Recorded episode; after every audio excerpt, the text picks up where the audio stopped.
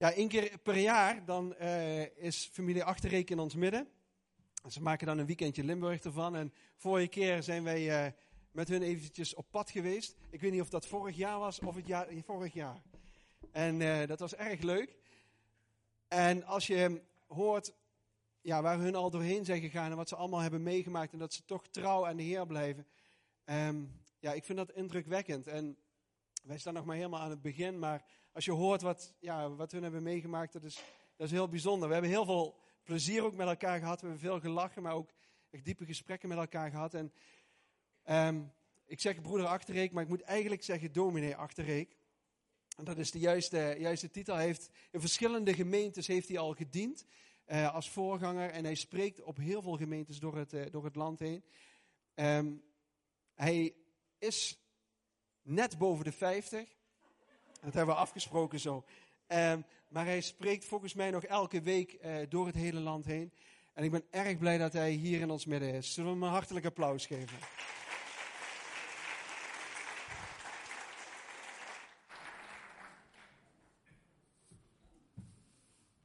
Dankjewel voor dit geweldige woord. Wat hebben mijn vrouw en ik uitgekeken naar deze samenkomsten weer in Hoensbroek en in Schinnen. We hebben de vorige week zijn we in Schinnen geweest en dat was ook van in uh, Hoensbroek geweest en dat was ook fantastisch. We genieten altijd weer in Limburg en vooral deze keer van al die regens. Wat was het gisteren pet weer? Ah, het was zo ongelooflijk nat en ik zei tegen mijn vrouw, dat hebben we toch niet verdiend. Inderdaad, één keer per jaar dan kom ik naar Limburg. Ik zou vaker graag willen, maar eh, de afstand is zo groot. De Bijbel spreekt over Jeruzalem, Samaria en het uiterste einde der aarde. En het is voor mij en voor ons het uiterste einde der aarde. Als ik wat jonger zou zijn, ik ben dus net zoals u hoorde over de 50.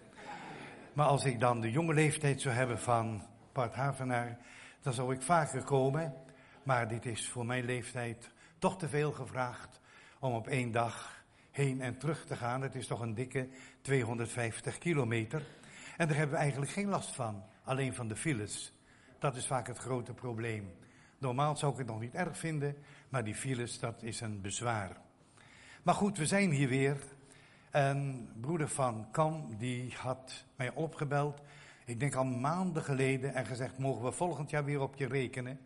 En die had twee datums gegeven, één voor Hoensbroek en één voor Schinnen. Maar dat heeft hij bedacht, ik zelf niet. Maar dat kan misschien nog verruild worden als het moeilijk is. En als het uh, moeilijk is hier, is het geen probleem. Dan huur ik zelf wel een zaal. En dan begin ik ergens. Dat is namelijk in dit soort kringen, evangelische kringen, gebruikelijk. We huren een zaal en we beginnen. In de kerk was dat niet gewoon, maar dit is gewoon in dit soort kringen. Maar in elk geval, we doen het niet. We waren vandaag een beetje vroeg en toen hebben we nog even door Schinnen gereden. Ik zei al door tegen de mensen, het is zo gat, dat Schinnen. Maar wat is het hier groot, hè? Onvoorstelbaar. Wat een grote plaats. Ik zei nog tegen jou in de auto, we zouden hier best ook, ook een, een, opnieuw kunnen beginnen ergens. Zo groot is het hier. Maar dat doen we niet. Ik ben nu boven de 50 en ik heb het nu allemaal wel gehad. En ik heb het ook allemaal wel gezien. Het leuke wat we nu hebben is dat we spreken overal. En ik zeg dat niet uh, met hoogmoed, maar dit jaar is vol en volgend jaar is eigenlijk ook al vol. Ik heb nog één datum open. Ik geloof ergens in september en die komt ook wel vol. En als hij niet vol komt, dan is mijn vrouw verschrikkelijk blij. Want volgens haar doe ik te veel. Maar ik ben zo bang als ik achter graniums ga zitten, dat de graniums dan verwelken. Vandaar dat ik dat nog niet doe. Ik heb een ontzettend fijn woord uit het boek Openbaring. Ik heb me gewaagd om te spreken over het boek Openbaring. Het is een moeilijk boek. En ik geef dat heel graag toe. Ook in dit Bijbelgedeelte staan een paar moeilijke dingen, of één moeilijk ding, maar dat laat ik rustig liggen. Openbaring 5, de versen 9 en 10. Twee hele mooie teksten. Vers 9. En zij zongen een nieuw gezang. En dan komt dat nieuwe gezang, het zijn vier coupletten. U bent waardig de boekrol te nemen en haar zegels te openen. Het tweede couplet, want u bent geslacht. Het derde couplet, en u hebt ons gekocht met uw bloed uit elke stam en taal en volk en natie. En het vierde couplet, en u hebt ons voor onze God gemaakt tot een koninkrijk. De Statenvertaling zegt tot koningen en tot priesters. En wij zullen als koningen heersen op de aarde. Een prachtig Bijbelgedeelte om daar een poosje over te spreken. Zij zongen een nieuw gezang. In de allereerste plaats, wie zijn die zij? En dan is er direct al een probleem. Een moeilijkheid, want ik snap het niet. Daar staat in vers 8. En toen het, dat is het lam, dat is Jezus, de boekrol nam, wierpen de vier dieren, de Statenvertaling zegt, de vier wezens en de 24 oudsten zich voor het lam neer, hebben de elke citer en gouden schalen vol reukwerk. En dat zijn de gebeden van de heiligen. En zij zongen een nieuw gezang. Het grote probleem is, ik weet niet wie die vier dieren zijn. De Statenvertaling spreekt over de vier wezens. En ik heb geprobeerd daarachter te komen. In mijn oude boeken van professor Grosheide en Ridderbos en noem ze maar op, kreeg ik geen antwoord. Ook onze professor, dokter Willem Ouweneel, geeft ook geen antwoord. Niemand heeft mij nog kunnen vertellen wie die vier dieren zijn, wie die vier wezens zijn. En dat laat ik ook maar rustig liggen, omdat ik ervan uitga dat de Bijbel zegt, de openbaarde dingen zijn voor ons en voor onze kinderen. En de verborgen dingen zijn voor de Heere God. Wie die 24 oudsten zijn, dat weet ik wel. En ik denk dat u het ook weet. 24, dat is twee keer 12. 12 van het oude verbond en 12 van het nieuwe verbond. 12 die te maken hebben met de stammen van Israël en 12 die te maken hebben met de apostelen. En die 24, die vertegenwoordigen de gemeente van Jezus Christus. Ze vertegenwoordigen Israël en ze vertegenwoordigen de kerk. En die 24 oudsten, die gaan zingen. En er staat er iets heel moois bij. En daar wil ik even met jullie over denken. Zij zongen een nieuw lied. Maar als er een nieuw lied is, dan is er ook een oud liedje. En je hoort zo vaak dat mensen het oude liedje weer gaan zingen. En misschien doe ik soms daar zelf ook wel aan mee, moet ik zeggen. In de afgelopen dagen hebben we hier veel regen gehad. En toen zong ik ook het oude liedje. Wat is het toch vervelend om nu in Limburg te zijn. Alles is zo triest en alles wordt zo nat. En ik ben een poosje bang geweest voor mijn auto, voor die enorme grote hagelbuien. In elk geval, we zingen zo vaak ook het oude liedje. En we zullen moeten proberen dat oude lied niet meer te zingen, maar het nieuwe lied te zingen. Toen ik predikant was in Neemuiden in de Baptistenkerk, hadden we een oude vrouw. Ze was in de tachtig, dan ben je wel heel erg oud. Ze was de tachtig, ze kon niet meer in de kerk komen. Ze zat in het vissershuis, in een bejaardenhuis. En in elk geval in die tijd was het nog gebruikelijk dat je als voorganger, als dominee, de oudere mensen in de ziekenhuizen of verpleegtehuizen één keer per maand opzocht. En ik deed het ook bij haar. En zij is eigenlijk de enige geweest in mijn hele ambtsbediening, hoe ik het noemen moet, die totaal anders was dan al die anderen. Als ik bij haar binnenkwam, dan klapte ze in haar handen zo'n klein vrouwtje met prachtig grijs haar. Ik noemde haar altijd mijn witte muis. En dan zei ze, oh wat fijn, de dominee is er weer. En dan gingen we aan tafel zitten en dan vroeg ze, waar heb u over gepreekt? En ik ging haar dat vertellen. En dan zei ze tientallen keren, Zometeen krijgt u koffie hoor. Zometeen krijgt u koffie. Maar ik heb nog nooit van mijn leven bij haar koffie gehad. Ze heeft geen makkelijk leven gehad. Ze heeft tien kinderen gehad. En twee van die kinderen hebben zelfmoord gepleegd. Maar ik heb haar nog nooit van mijn leven horen klagen. Wat was het een dankbare vrouw. Wat was ze verschrikkelijk blij. En het leuke was, als ik er een uurtje had gezeten, dan zei ik tegen haar zuster uit de wijkwinkel, ik ga nu met u de heren danken, want ik heb nog meer bezoekjes te doen. En dan zei ze, nee, nee, mag ik met u danken? En ik was toen 40 jaar en zij 81. Dan legde ze haar hand op mijn knie en dan ging ze bidden. Maar ze bad zo vreselijk lang. Dan zei ik op een bepaald moment amen. Maar ze bad door. Amen. Ze bad nog door. Ik zei, amen, zuster uit winkel. God is goed. En ik stond op. Anders had ik er nog gezeten vandaag. Waarom vertel ik dit? Omdat het een vrouw was die in haar leven had geleerd het nieuwe lied te zingen. En ik vraag me af, ook bij de gelovigen en ook in Schinnen, kunnen wij altijd het nieuwe lied zingen? Het valt mij zo vaak op dat er bijna geen onderscheid is tussen de mensen in de wereld, de mensen buiten de kerk en de mensen in de kerk. We klagen allemaal over hetzelfde. We klagen over het weer. De ouderen die klagen over de pensioenen die achteruit gaan. We klagen over de werkeloosheid. We klagen over de financiën. Het zou eigenlijk misschien nog veel belangrijker voor ons zijn dat we dan de opwekkingsbundel maar gingen inwisselen voor het boek klaagliederen. Wat wordt er geklaagd? Wat wordt er geklaagd? En als je hier staat, dan moet je eerlijk zijn. Ik denk niet dat ik daar vaak aan meedoe. Hoewel ik de afgelopen dagen toch wel heb gezegd, wat jammer dat we dit prachtige land zijn, in deze prachtige provincie. En dat we gisteren de hele dag regen hebben gehad.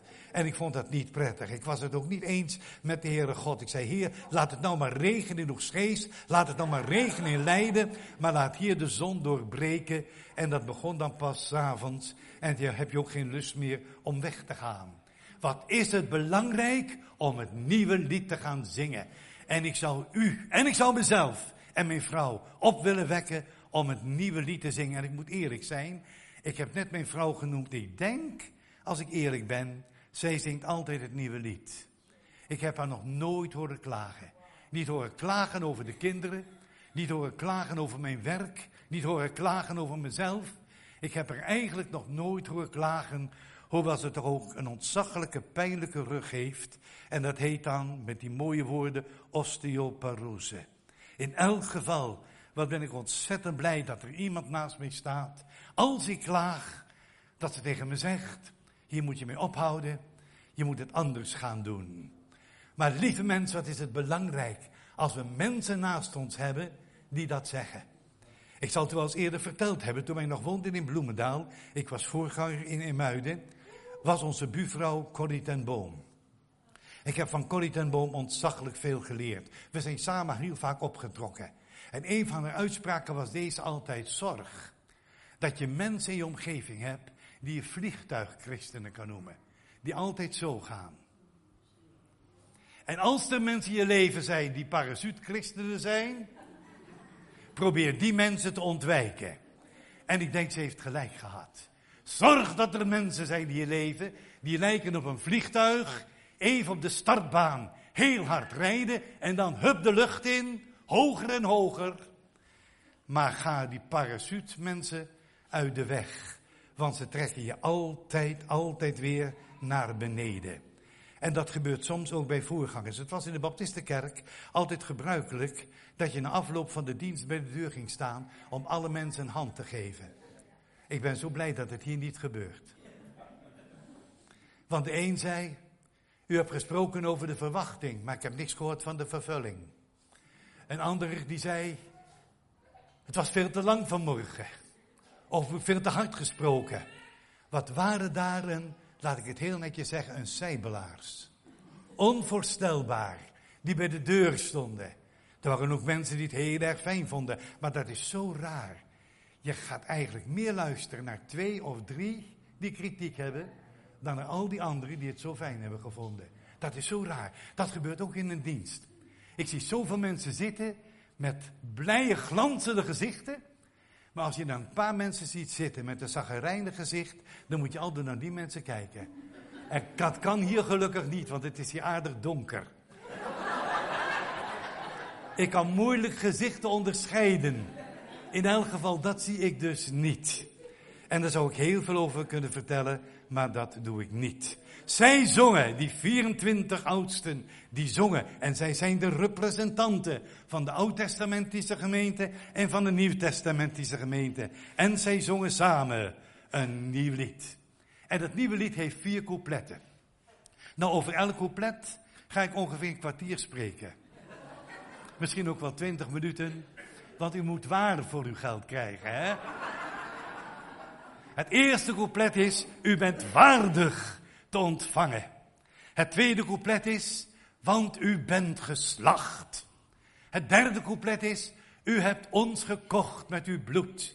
En het vierde couplet is, u hebt ons gemaakt tot koningen en tot priesters. En als we dit hebben uitgesproken, dan heb ik maar één verlangen. Dat u straks naar huis toe gaat. Eerst gaat u een kopje koffie drinken en een droge fly eten. En dan gaat u naar huis. En in elk geval dat u dan het nieuwe lied gaat zingen. Het is zo'n mooi lied. U bent het waard. U bent geslacht. U hebt ons gekocht. En u hebt ons gemaakt. Tot koningen en tot priesters. Kunt u zich voorstellen. Als je dan over de vijftig bent. Dat je het nog zo heerlijk vindt om te preken. Ik vind het zo heerlijk om te preken. Af en toe doe ik het twee keer op een zondag. Maar dat doe ik slechts twee keer per maand. Want ik heb verder geen toestemming van mijn directie. Dus twee zondagen preek ik twee keer. En die andere zondagen doe ik het slechts één keer. En dat vinden de mensen dan wel heel erg jammer. U bent het waard. Och, we zijn zo gewend om te zeggen, ik ben het niet waard. Ik kom oorspronkelijk uit een soort zware kerk. De Griffemeer de Bond. En daar was men gewend om te zeggen, ik ben het niet waard. Ik ben het niet waard en ik moet u eerlijk zeggen, dat is ook nog een beetje bijbels. Ik denk aan Johannes de Doper, die zegt, ik doop u met water. En hij die na mij komt, is sterker dan ik. En ik ben niet waard hem de schoenen na te dragen. Ik ben het niet waard, zei Johannes de Doper. En toen ik was 15, we kenden dat verhaal allemaal van die verloren zoon. En die komt thuis en die zegt, vader, ik heb gezondigd tegen de hemel en voor u. Ik ben niet meer waard uw zoon te heten. Stel mij gelijk met een van uw dagloners. En dan Matthäus 8. En de mensen van Rooms-Katholieke huizen zullen deze tekst zeker kennen. Die hoofdman met zijn knechtje. Dat knechtje is thuis, dat ligt ziek. Hij is verlamd, hij heeft hevige pijn. En Jezus zegt, zal ik komen hem genezen? En dan zegt die hoofdman, Heer, ik ben niet waard dat u onder mijn dak komt, maar spreek slechts één woord en mijn knecht zal herstellen. Dat wordt altijd gezegd in de Eucharistieviering in de katholieke kerk. U zegt, hoe weet je dat zo goed? Nou, ik ben zeven jaar ziekenhuispredikant geweest. Ik was verbonden aan dat ziekenhuis. En op vrijdag kwam de pastoor en die kwam daar de Eucharistie doen. En ik bezocht altijd die kerkdienst van die ontzettende aardige, gelovige, sympathieke pastoor. En als hij dan bijna klaar was met dat hele gebeuren van de ouwel en van de wijn, dan zei hij, Heer, ik ben niet waar dat u onder mijn dak komt, maar spreek slechts één woord en mijn knecht zal herstellen. U ziet hoe breed ik ben, dat ik ook van de katholieke kerk wel heel wat af weet. En zelfs de man als Paulus, die zegt, ik ben de geringste van de apostelen, ik ben niet waard om een apostel te heten. Ik denk dat het goed is dat er een moment in ons leven is dat we zeggen, ik ben het niet waard. Maar dan moet je je vleugels uitgooien. En dan moet je eigenlijk het lied gaan zingen van Openbaring 4, vers 4. U bent waard te ontvangen de heerlijkheid, de eer, de macht. Want u hebt alles geschapen en om u wil was het en werd het geschapen. Het is zo belangrijk om eigenlijk, als je al een hele poos op weg bent als kind van God, als christen, dat je gaat zeggen, Heer, u bent het waard. En dan denk ik aan onze opwekkingsbundel. Wat staat er een prachtige liederen in. Waardig, o waardig bent u Heer. We heffen onze handen op tot aanbidding, dank en eer. En het andere wat ik nog mooier vind, waardig is het lam. En heilig is het lam. En eer aan het lam. En als ik denk aan de kerk waar ik uitkom en daar toch wel eens voor spreek, ere zij aan God de Vader, ere zij aan God de Zoon, eer de Heilige Geest, de trooster, de drie enige op de troon. Mensen, je kunt niet te enthousiast zijn in lofprijzing. En wat is het merkwaardig? Bij sportevenementen raken we lichamelijk zelfs nog betrokken. Maar in de kerk zijn we eigenlijk houten klazen geworden. En dat is het grote verschil. Als ik nog in een kerk spreek, of de mensen luisteren aandachtig. Maar het is allemaal zo rustig. Het is allemaal zo stil. En misschien voor sommige mensen is het hier wat te druk. Maar wat is het heerlijk dat we de woorden van, van Paulus begrijpen. Verheerlijk dan God met je lichaam. Verheerlijk dan God met je lichaam. Ik sprak er eens een keer over, uh, over deze dingen met, met een Jood. En toen zei die Jood, wij doen dat ook. Nou, ze doen het ook. Als je komt in een synagoge, is het een Jodenkerk. En als ze gaan bidden, heb je het wel eens gezien? Ook bij de klaagmuur staan ze. Je moet niet osteoporose hebben. Maar ze staan dan te buigen en te knikken. Verheerlijk dan God met je lichaam. Wat is het ontzettend belangrijk om te zingen, om lofliederen te zingen. Ik vind het heel erg leuk dat ik een kerkelijke man mag citeren. Dat is professor Dr. Lammens. En hij schrijft zo mooi. We hebben God een troon te bieden. En dat moeten we niet afdoen met een klapstoeltje. Als tweede zegt hij, de eeuwige die troont op een stoel van liedjes. Ik vind het zo simpel gezegd en ik vind het zo mooi. En dan komt er nog een derde. De heilige wil zijn hart ophalen aan zingende mensen. Wat is dit mooi. De heilige wil zijn hart ophalen bij zingende mensen. Wat is het ontzettend belangrijk dat wij kunnen zingen. En wat is het ontzettend belangrijk, nogmaals, dat we niet het oude lied gaan zingen, maar dat we het nieuwe lied gaan zingen. Heer, u bent het waard. En dwars door het leven en dwars door de dood mag ik op u rekenen. Moeder Bart heeft gezegd, we hebben best het een en het ander meegemaakt in ons leven. En daar ga ik uiteraard verder niet op in. En ik heb ook gezegd, wat heb ik veel aan mijn vrouw gehad. Misschien is dit toch wel mooi, leuk, goed om het u te zeggen. Toen er veertien jaar geleden die vreselijke donkere wolken boven ons hingen. En we bidden altijd samen, mijn vrouw en ik, s'morgens. Zij bidt altijd wat langer en ik wat korter. Maar dat hoort eenmaal bij de vrouwen. Die hebben meer stof, die praten meer. En mannen zijn wat korter. Wat meer to the point. En als we dan gingen bidden in die periode. Toen zei ze, zal ik eerst een aanbiddingsbandje opzetten. Een bandje met lofliederen. En die vreselijke moeilijke periode. Er werd dat prachtige lied gespeeld over de grootheid van God. Hoe groot, how great you are. En ik denk het is zo belangrijk in de meest rotte periode van je leven om te gaan zingen. En ik zou zomaar twee voorbeelden kunnen bedenken. Ik denk aan Paulus en Silas in de gevangenis. Ze zaten met hun voeten in het blok. Hun ruggen waren doorploegd van de gezel. De Bijbel zegt, het was hartstikke donker. En dan staat en samen zongen zij in dat middernachtelijk uur, Gode lof. Wat is het belangrijk, als het erop aankomt, om dat nieuwe lied te gaan zingen. En wat mij altijd opvalt bij Jezus. Hij ging, voordat hij ging naar het Gethsemane, voordat hij ging naar Golgotha staat er. En na de lofzang gezongen te hebben, vertrokken ze naar het Gethsemane en naar Golgotha. Mensen, ik weet dat het zot klinkt in uw oren en ook in mijn oren. Maar als het erop aankomt, als het erop aankomt, wat is het dan belangrijk om God groot te maken en te gaan zingen? Toen ik nog predikant was in Haarlem, hadden we daar een groot gezin. Ook tien kinderen. Al die tien kinderen zijn in het werk van de Heer gekomen als zendeling, als voorganger en noem het maar op. De oude broeder de kok, die was denk ik net in de vijftig en hij was heel ernstig ziek. En zijn vrouw belde mij op en zei, ach, zou u willen komen? Want, en ze vertelde over haar man. En ik ging erheen en ik zie dat beeld toch voor me. Zij zat aan het hoofdeinde bij haar man.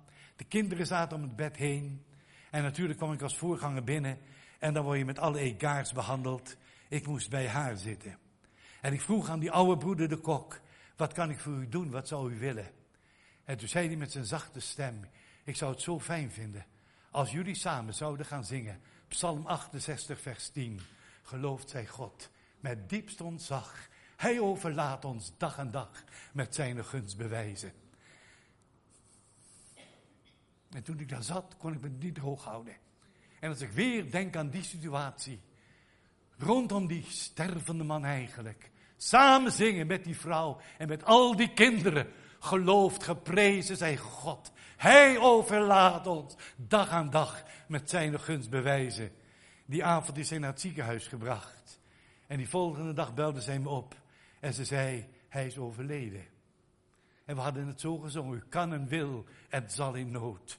Zelfs bij het naderen van de dood, volkomen uitkomst geven. En ik heb toen ook gezegd, Heere God, ik begrijp een hele hoop dingen van u niet. Maar ik leg me hierbij neer. Mens, wat is het belangrijk om het nieuwe lied te zingen. Ze zongen gezamenlijk het nieuwe lied. En ik zou tegen alle mensen willen zeggen, ook hier in Schinnen, ga dat nieuwe lied zingen. Juist als het erop aankomt. Pak elkaar bij de hand en zegt, zullen we samen zingen? Hoe groot, how great you are. En het is vanmorgen gezegd, hij is de ik ben, ik ben. Ik zal zijn die ik zijn zal. Hij is Yahweh, hij is Jehovah. Dat is het eerste couplet. U bent het waard. Het tweede couplet. En ik zeg dat heel zachtjes. U bent geslacht. U bent geslacht. Wat een verschil tussen al die lammetjes in Israël en het lam Jezus Christus. Bij al die lammetjes werd uiterste zorg besteed om ze zo min mogelijk te pijnigen. Maar Jezus is geslacht. En slachten, dat is lijden. Slachten vind ik een vreselijk woord. Slachten, dat is eigenlijk toch een bloedbad. Slachten, dat is pijn. En ik heb altijd die woorden uit Jezaja heel moeilijk gevonden. Als een lam werd hij ter slachting geleid. Ik heb een vraag. Wat maakt het lijden en het sterven van Jezus zo bijzonder? Wat maakt nu het lijden en sterven van Jezus zo bijzonder? En u zegt misschien dat hij gekruisigd werd. En dan zeg ik nee. De Romeinen waren niet zuinig met de kruisdood. In 60 na Christus werden 3600 Joden door de kruisdood terechtgesteld. Wat maakt het lijden en de kruisdood van Jezus zo bijzonder? Ontroerend om het te vertellen. In de allereerste plaats als een lam. Het is plaatsvervangend. Het is plaatsvervangend. Het is plaatsvervangend. Hij stierf in onze plaats. Hij stierf in mijn plaats. En als ik dat zeg, moet ik altijd weer denken aan een voorval in mijn leven. Het was 1944. Ik was toen bijna tien jaar, of net tien jaar geworden. Het was die hongerwinter. En we woonden in Amsterdam. En op de Weteringschans, en dat is nu allemaal anders geworden, stond een muur. En ik zie die muur nog voor mij. En ik kwam daar aanlopen op zoek naar eten.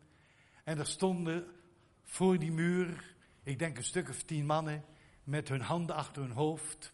Wat ze gedaan hadden, dat weet ik niet. En daar stonden van die militairen, van die Duitse militairen voor. En toen gebeurde het volgende. Daar stond bij die muur een wat jonge man. 22, 23 jaar misschien of jonger. In elk geval, hij was behoorlijk jong. En toen gebeurde dat in de stilte. Hij liep opeens weg.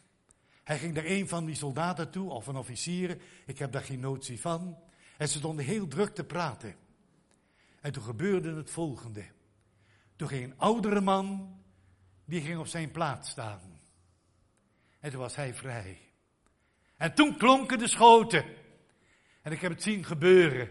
Al die mensen, die vielen neer.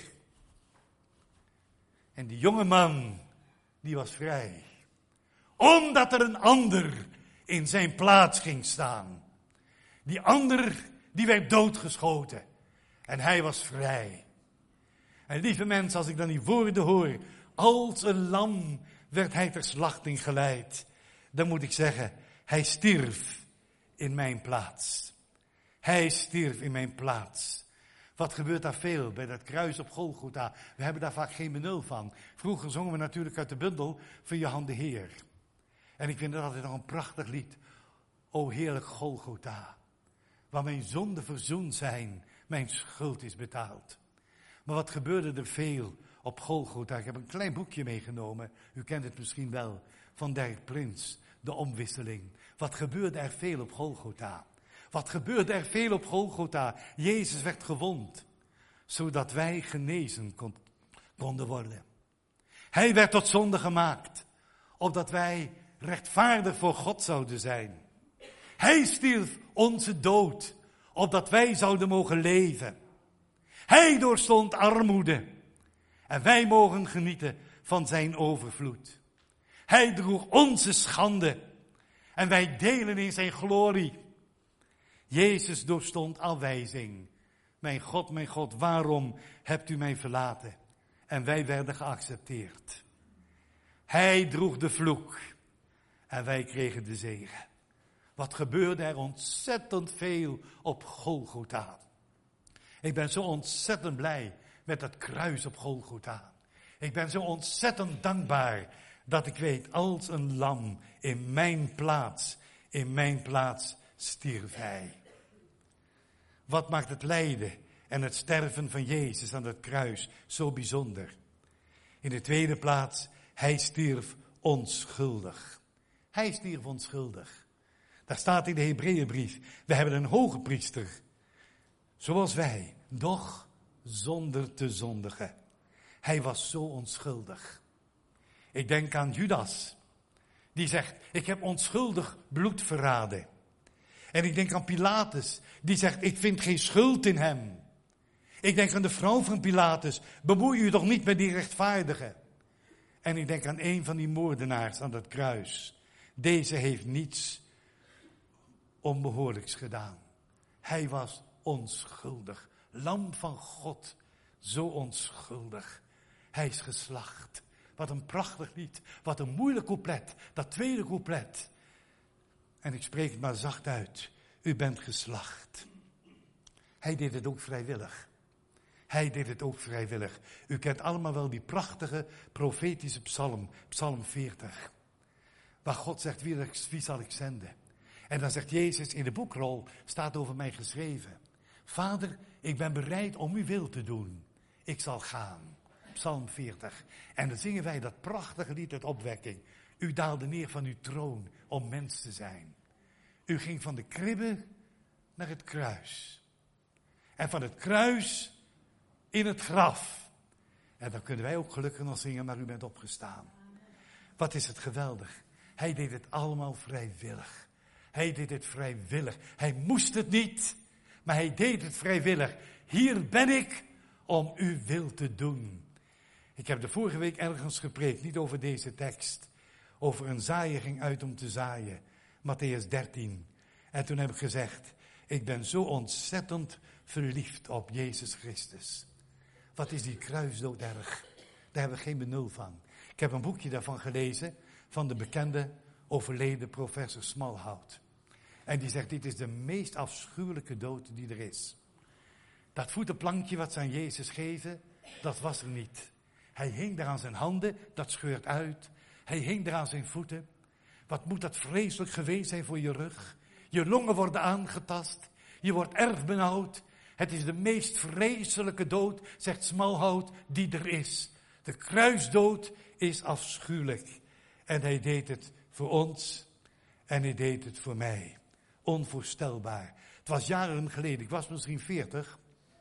En ik sprak toen af en toe nog voor de NCRV-microfoon op zaterdag. Laten we onze rustdag wijden. En ik had toen vier zaterdagen achter elkaar. De eerste zaterdag sprak ik over, hij werd verkocht. De tweede zaterdag, hij is verraden. De derde zaterdag, hij is verlogend. En de vierde zaterdag, hij is veroordeeld. De kruisdood is zo erg. Ik ga er nog heel even op door. Soms, en volgende week zondag moet ik in een oude gemeente van ons in Muiden het avondmaal bedienen. En soms bij het avondmaal, ik weet niet hoe dat hier is, maar dan komt er vaak zo, zo begrafenisachtige stilte. Soms is het misschien wel mooi en soms denk ik, mag dat? Paulus schrijft, ons paaslam is geslacht. Laten wij derhalve feest vieren. Ik denk als we avondmaal vieren, ach, dan is het misschien goed om een moment stil te zijn.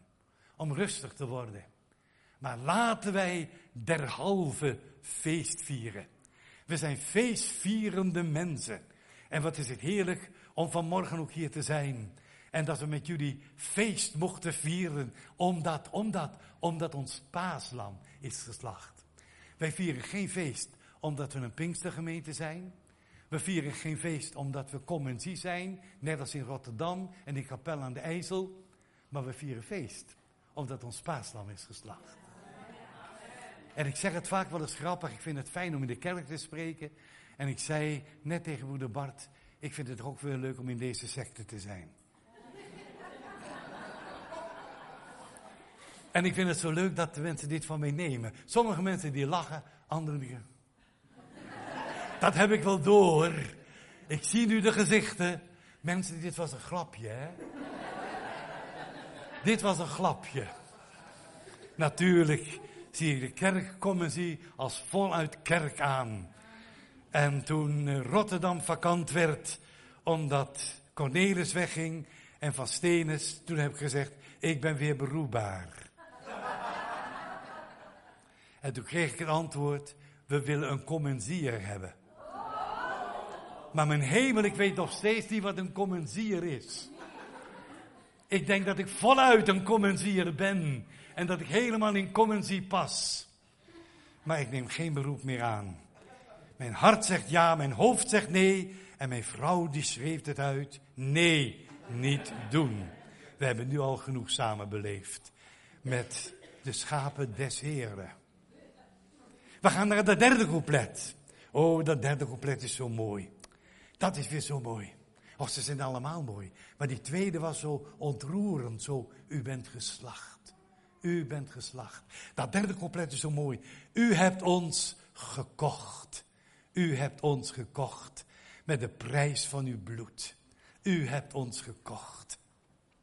Ik ga u een verhaaltje vertellen. Ik heb het gehoord toen ik 18 jaar was. En ik zat in de mooiste kerk van Amsterdam, de Westerkerk, met de Westertoren, van een predikant die heel veel voor mij heeft betekend, dokter Buskus. En die vertelde het volgende verhaaltje. En ik ben het nooit meer vergeten. En ik heb er ook niks bijgemaakt en niks afgehaald, maar het is zo mooi. Hij vertelde dat er een jongetje was in de Jordaan. De Westerkerk ligt in de Jordaan. En dat jongetje dat had van een klompje een bootje gemaakt. Een masje erop, een zeiltje, een, een allerlei toestanden meer, een mooi bootje gemaakt. En met dat bootje was hij gaan varen op een van de grachten in Amsterdam. Laten we zeggen de Prinsengracht. Daar was hij gaan varen. Het was een touwtje, dus hij kon het aardig vasthouden. Op een bepaald moment liet hij het touwtje los en het bootje dreef weg. Bootje weg, werk weg. En hij was iedereen verdrietig. In die tijd had je in, in de Jordaan allemaal van die, van die winkeltjes waar, al, waar je allerlei rommeltjes kon kopen. Allemaal van die rotzooitjes. En hij zag zijn klompje in de etalage staan van dat winkeltje. En hij ging naar binnen. En hij zei, meneer, dat is mijn klompje. Ik heb het gemaakt. Ja, dat kan je wel zeggen. Maar je kunt het kopen voor 1,50. Hè? 1 gulden 50. Je kunt het kopen. En toen ging hij naar huis. Of hij had het zelf in zijn spaarpot of van zijn ouders. Hij kwam met 1,50 terug en ik kocht zijn bootje. En ik zie nog hoe Buskes het deed. Hij had het bootje in handen. En toen zei hij, nu heb ik je gemaakt. En ik heb je gekocht. Je bent nu helemaal van mij. En hier ben ik zo enthousiast over. Want dit kan ik van mezelf zeggen. God zegt, ik heb je gemaakt. En ik heb je gekocht. Je bent helemaal van mij. En ik moet u zeggen, dit is voor mij het allerbelangrijkste. De mensen die hier uit een protestantse kerk komen, die kennen die eerste zondag van de oude Heidelberger catechismus. Wat is uw enige troost? Beide. In leven en in sterven. En dan komt het prachtige antwoord dat ik het eigendom ben van mijn getrouwe zaligmaker, Jezus Christus. Hij heeft mij gekocht en heeft me gemaakt. Ik ben helemaal, ik ben helemaal van Hem. En ik moet u zeggen, dat maakt me zo ontzaglijk blij. Ik ga er nog wat over zeggen. Hij heeft ons gekocht. Dat betekent wij zijn van die ander. Wij zijn van die ander. En als je van die ander zijn, dan moet je daar zuinig op zijn. Ik ben erg gek op mijn auto. Ik ben geen autogek. Maar ik ben wel heel, heel erg gek met mijn auto. Ik ben uiteraard gekker met mijn vrouw, hè. Maar ik ben erg gek met mijn auto. Mijn vrouw heeft ook een autootje. Een stuk ouder. Ze hoeft het ook niet meer te hebben. Kruiwagens ook voldoende zijn. Maar in elk geval, ja, dat hoor ik straks nog wel. Oh, ik zeg soms zulke domme dingen. En dan hoor ik dat straks. En een van onze kinderen, onze schoonzoon, die had een auto even nodig omdat zijn auto kapot was. Hij zei tegen ons: Kan ik een van jullie auto's lenen? en toen zei mijn vrouw: Zou jij je auto niet geven? Ik heb een auto met een automaat en dat is helemaal lekker. Hè? Als je op stoplicht staat, je drukt in en. En ik, ik, zie het bij de mensen als, als ik auto heb. Dan, gaat het vliegend evangelie weer. In elk geval, mijn vrouw zegt, zullen we jouw auto geven? Dit is ook een glapje. Ik zeg, nee, laten we jouw auto maar doen. Die, die, die, is veel leuker nog om te zien. ik bedenk er wel wat bij. Nou, hij heeft haar auto genomen en zei, een fijne auto, maar de airco deed het niet. Dat is toch geen probleem, doe je het raampje toch open. Geen enkel probleem. Waarom vertel ik dit? Je bent toch zuinig op dat wat je hebt. Ik ben zuinig op dat wat ik heb. Ik hou zo van mijn auto. Ik ben er zo zuinig op. En natuurlijk ben ik ook heel zuinig op mijn vrouw en ook heel zuinig op de kinderen. Ik bel ze geregeld op nu dat we hier aan het einde der aarde zijn.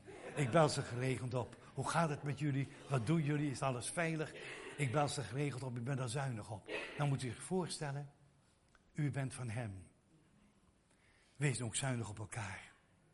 Wees zuinig op elkaar. We kunnen soms zulke lelijke dingen over elkaar zeggen. Over elkaar zeggen. Ik heb onlangs gepreekt over Psalm 103. En daar staan zulke mooie dingen in. Niet alleen, u bent de God die vergeeft en de God die geneest, maar u bent ook de God die ons kroont met goedheid en barmhartigheid. God heeft één verlangen om een kroon op ons hoofd te zetten. En het lijkt soms wel, het lijkt soms wel alsof heel veel christenen maar één verlangen hebben. Om de kroon van iemands hoofd af te halen. En die kroon in de goot te gooien. En die kroon ook nog te vertrappen. Wat is dit vreselijk. Mensen, doe dat niet. Doe dat niet. Ik weet. Wat recht is, is recht. En wat krom is, dat is krom. En wat zwart is, kan ik niet wit maken. Maar in elk geval, God heeft maar één verlangen. Om de kroon op ons hoofd te zetten. God is zo zuinig met ons. En waarom is God zo zuinig met ons? Omdat Petrus schrijft, je bent duur gekocht met het kostbare bloed van het lam. En als God zo zuinig met ons is, laten we dan ook zuinig op elkaar zijn. Heel zuinig op elkaar zijn. En ik durf deze dingen te zeggen. Ik doe dit werk nu al 60 jaar. Ik heb heel wat gemeenten gehad. En daar weet je heel wat daarover te vertellen. Maar wat is het belangrijk? Om heel zuinig op elkaar te zijn. U hebt ons gekocht met het bloed van het lam. En ik moest er gisteravond nog aan denken, als God ons koopt, dan gaat hij ons vrijkopen. Hij wil ons vrijkopen. Hij wil ons vrijmaken. U hebt het straks gezongen. De waarheid maakt vrij. Hij wil ons vrijkopen. Waar wil hij ons vrij van kopen? We waren slaven en we zijn kinderen van God geworden. We lagen misschien onder een vloek en de vloek is weggenomen. Hij wil ons vrijmaken. Ik heb uh, soms nog wel eens een probleem, of soms toch geregeld. Ook in onze gemeente, een Pinkstergemeente, evangelische gemeente, geloven wij wil ons vrijmaken. En dan heb ik het toch vaak nog wel eens moeilijk. Dat er mensen zijn die al zo lang meelopen. En dan toch eigenlijk nog maar drinken en drinken en drinken. Of verslaafd zijn aan roken. En dat gewoon buiten de kerkdeur gaan doen. En als je er wat van zegt, dan zeggen ze met een glimlach, we zijn bezig om onze afgoden te verbranden. Ik heb vaak zo'n medelijden, dat kan ik u vertellen, met sigaretten. Aan de ene kant dat brandende vuur en aan de andere kant dat domme gezicht.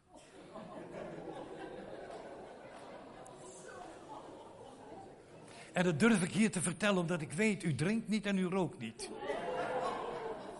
Dus dat durf ik hier te vertellen. Dat is zo leuk, ik ken eigenlijk niemand hier.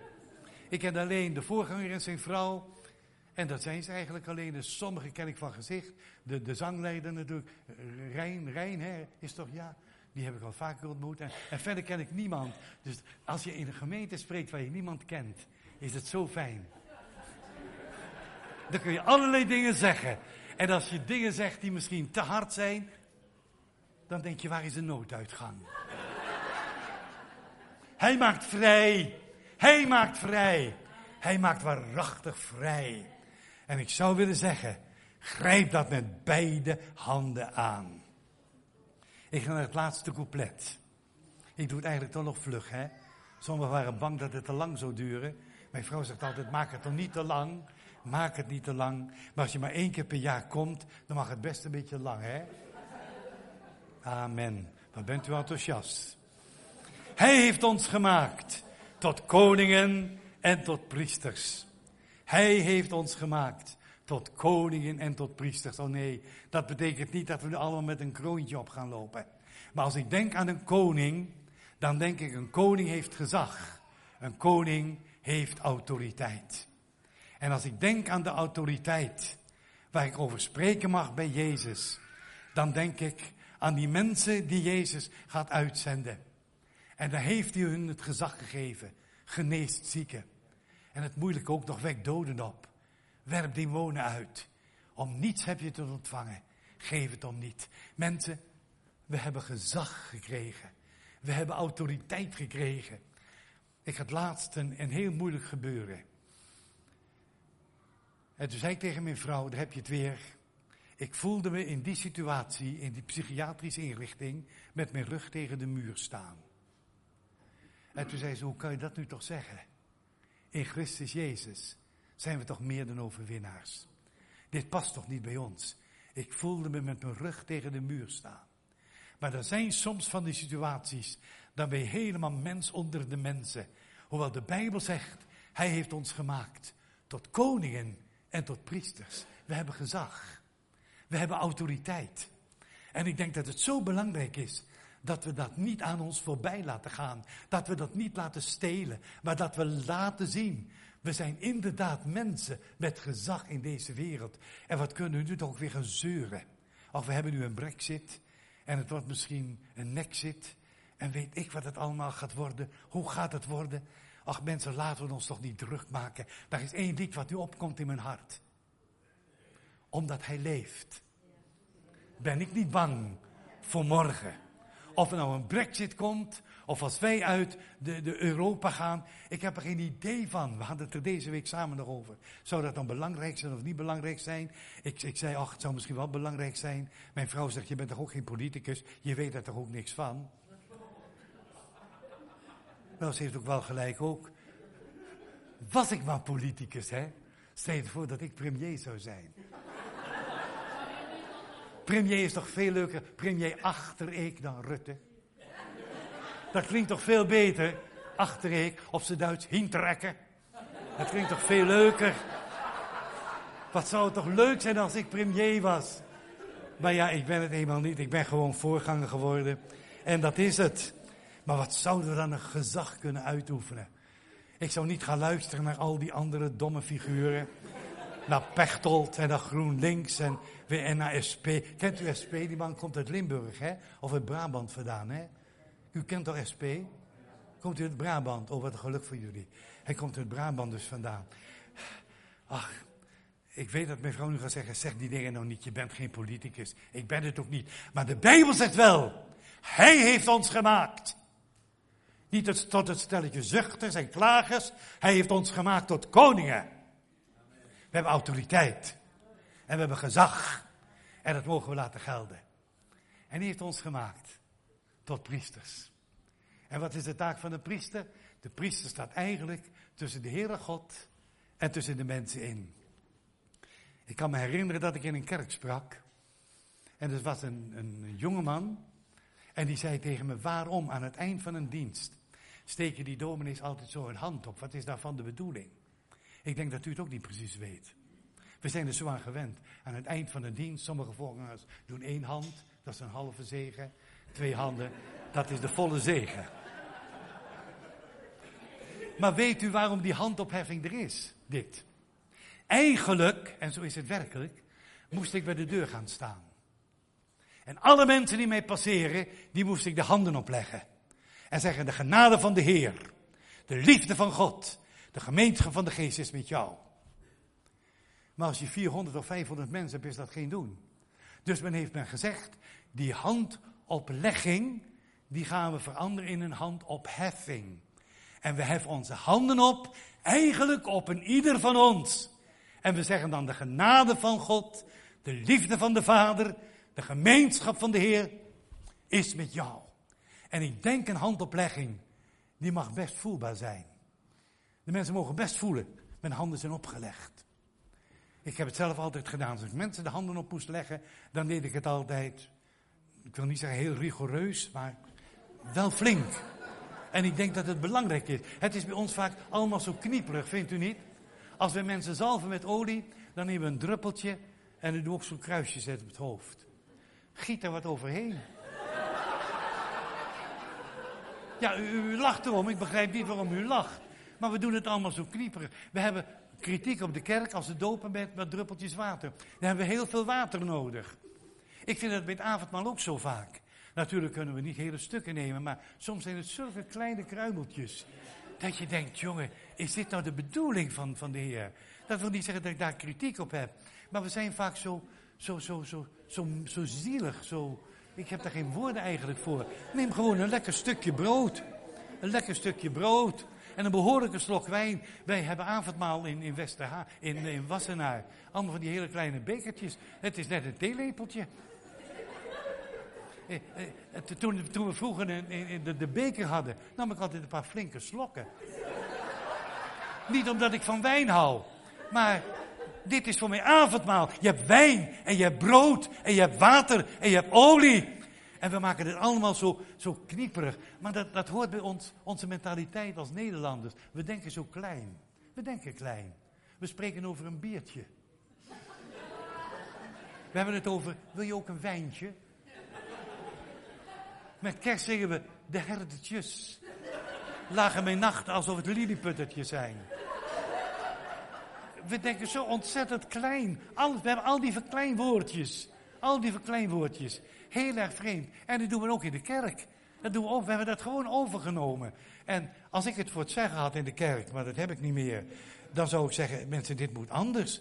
Uh, wij hebben iemand in de gemeente Wassenaar, die bakt altijd zelf brood. We hebben het nooit van, van Jumbo of van Albert Heijn. Eigen gebakken brood van iemand. En ik vind dat heerlijk als ik daar avondmaal bedien om dat brood echt te breken. In vier grote stukken. En dat doe ik heel bewust. En met vol overgave en vol eerbied. Zoals ik het brood breek, zo is zijn lichaam verbroken geworden. Hij heeft ons gemaakt tot koningen en tot priesters. Je mag elkaar de handen opleggen. En je mag zeggen, ik wil je zegenen. In die geweldige, wonderbare naam. En die naam is, ik ben die ik ben. En ik zal zijn die ik zijn zal. Ik ben Yahweh. En ik moet u zeggen, ik vind dit zo ontzaglijk prachtig, mooi lied. Vier coupletten. Ik ga ze nog één keer herhalen. Want als u straks weggaat, dan moet u het weten. Dat nieuwe lied. Niet het oude lied meer, hè? Dat hebben we afgesproken. Niet dat oude lied meer. Dat is over, dat is voorbij. Niet meer zeuren.